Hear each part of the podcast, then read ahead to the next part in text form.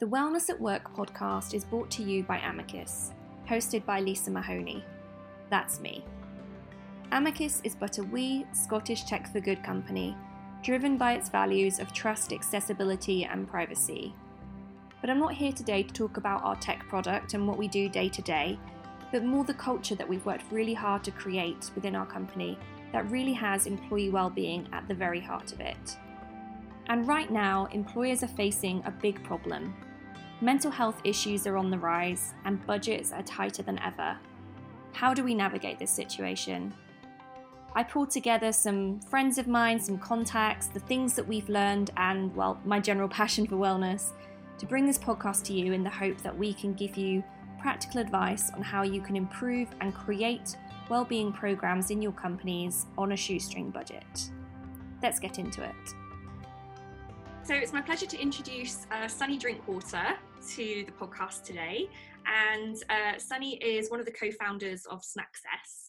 Um, and we've actually just been chatting beforehand, and I'd love for you to kind of tell the story of how Snaccess came about. And then obviously we'll dive into why um, you know why this is an important concept for employers at the moment. Yeah, for sure. So Snaccess was both a creation of lockdown and a personal mission of ours. So myself and my co-founder have been friends since school.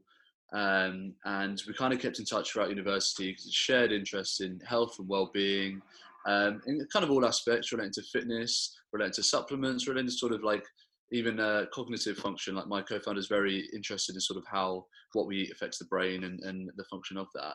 But again, it's a personal mission because you know I, I've myself struggled um, throughout the years with with healthy eating and, and binging and cutting and trying to lose weight for, for holidays and trying to get in shape and stuff and quite an unhealthy relationship with food and it was only sort of throughout university that i learned to take quite a balanced approach to the things i was eating the way i was living um, and understand that you know there are ways you can eat uh, healthily without being too strict on what you're eating. Um, and it just benefits what you're doing, and it, it's taking that sort of different perspective on, on what you eat and looking at it as part of a, a whole a whole lifestyle, really.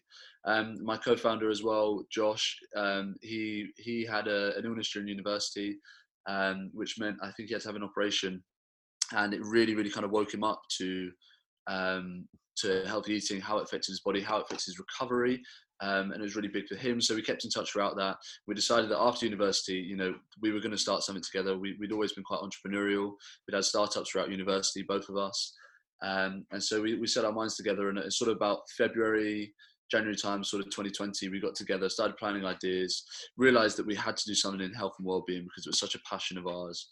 Um, and then, you know, lockdown came about in March time and, and we just knew from the start that we were we were struggling with sort of eating too much while we were in lockdown. and we knew that we were snacking more. We started seeing articles by the BBC that said, you know, young people there was a 68% increase in snacking. Um, we knew that it was going to have a big impact on people's sort of well-being and their nutritional health. Um, and it made sense to us that you know if you really wanted to kind of deliver health and well-being and this sort of balanced lifestyle approach, then you've got to meet people where they are really um, and you know solve something that was that was happening at that moment in time for people. So we decided to meet people where they are. We decided to build Snaccess. Um, and Snaccess is now an at-home delivery service that works on behalf of employers and companies um, to deliver our core mission, which is to simplify healthy living. Um, that's our core mission and vision that we want to you know take forward in everything we do. Um, we're a convenience company first and foremost. Um, so we're delivering our packages to the homes of employees to really help them learn, understand a bit more about sort of nutrition, snacking, how it affects their productivity at work, um, and doing that on behalf of employers.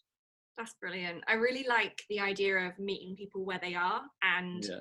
you know, you're not trying to change um, behavior. You're just observing what behavior is happening, and um, and and actually just at just improving it essentially improving the habits that already exist. Um, and when we were speaking a bit earlier, you mentioned a couple of stats around um, the was it 20% of um, sorry the ROI for companies is that productivity will increase by 20% with healthy eating. Yeah, for sure. That's a stat from the World Health Organization. Um, so it's not from us, and it's you know, it's such a and it's such a, a, common thing. You know, you hear all the time people talk about these sort of mid-afternoon slumps, um, and when people turn to sort of sugary snacks and things, it, it, has no real benefit for them. You might have a ten-minute surge in energy, but by that after that, you, it's a it's a straight crash and it's a down spiral. And you know, the stats out there, you know, prove that healthy eating and taking that, that time to care about sort of what your employees are eating really boosts a company's uh, level of productivity amongst their team and general well-being because it's kind of like a it's kind of like a flywheel effect. You improve someone's sort of nutrition and their eating they then improve their lifestyle a bit more it has an impact on their work and their output of work their relationships and it helps their all-round all-round health really. Yeah definitely and i guess um, you know there is definitely i feel like employers that are now obviously we're all like most of us are working from home so we're in a situation where um, employers haven't uh, aren't able to influence how we look after ourselves um, as much as maybe they would have been before. You know, you might have worked in an office where, well, the lucky people worked in offices where there's like healthy snacks supplied and like you have like your fruit bowl and um, you're encouraged to kind of get up from your desk and go for a walk. And um, I think now with us all working from home, it's harder than ever for employers to be able to influ- influence that, but perhaps more important than ever.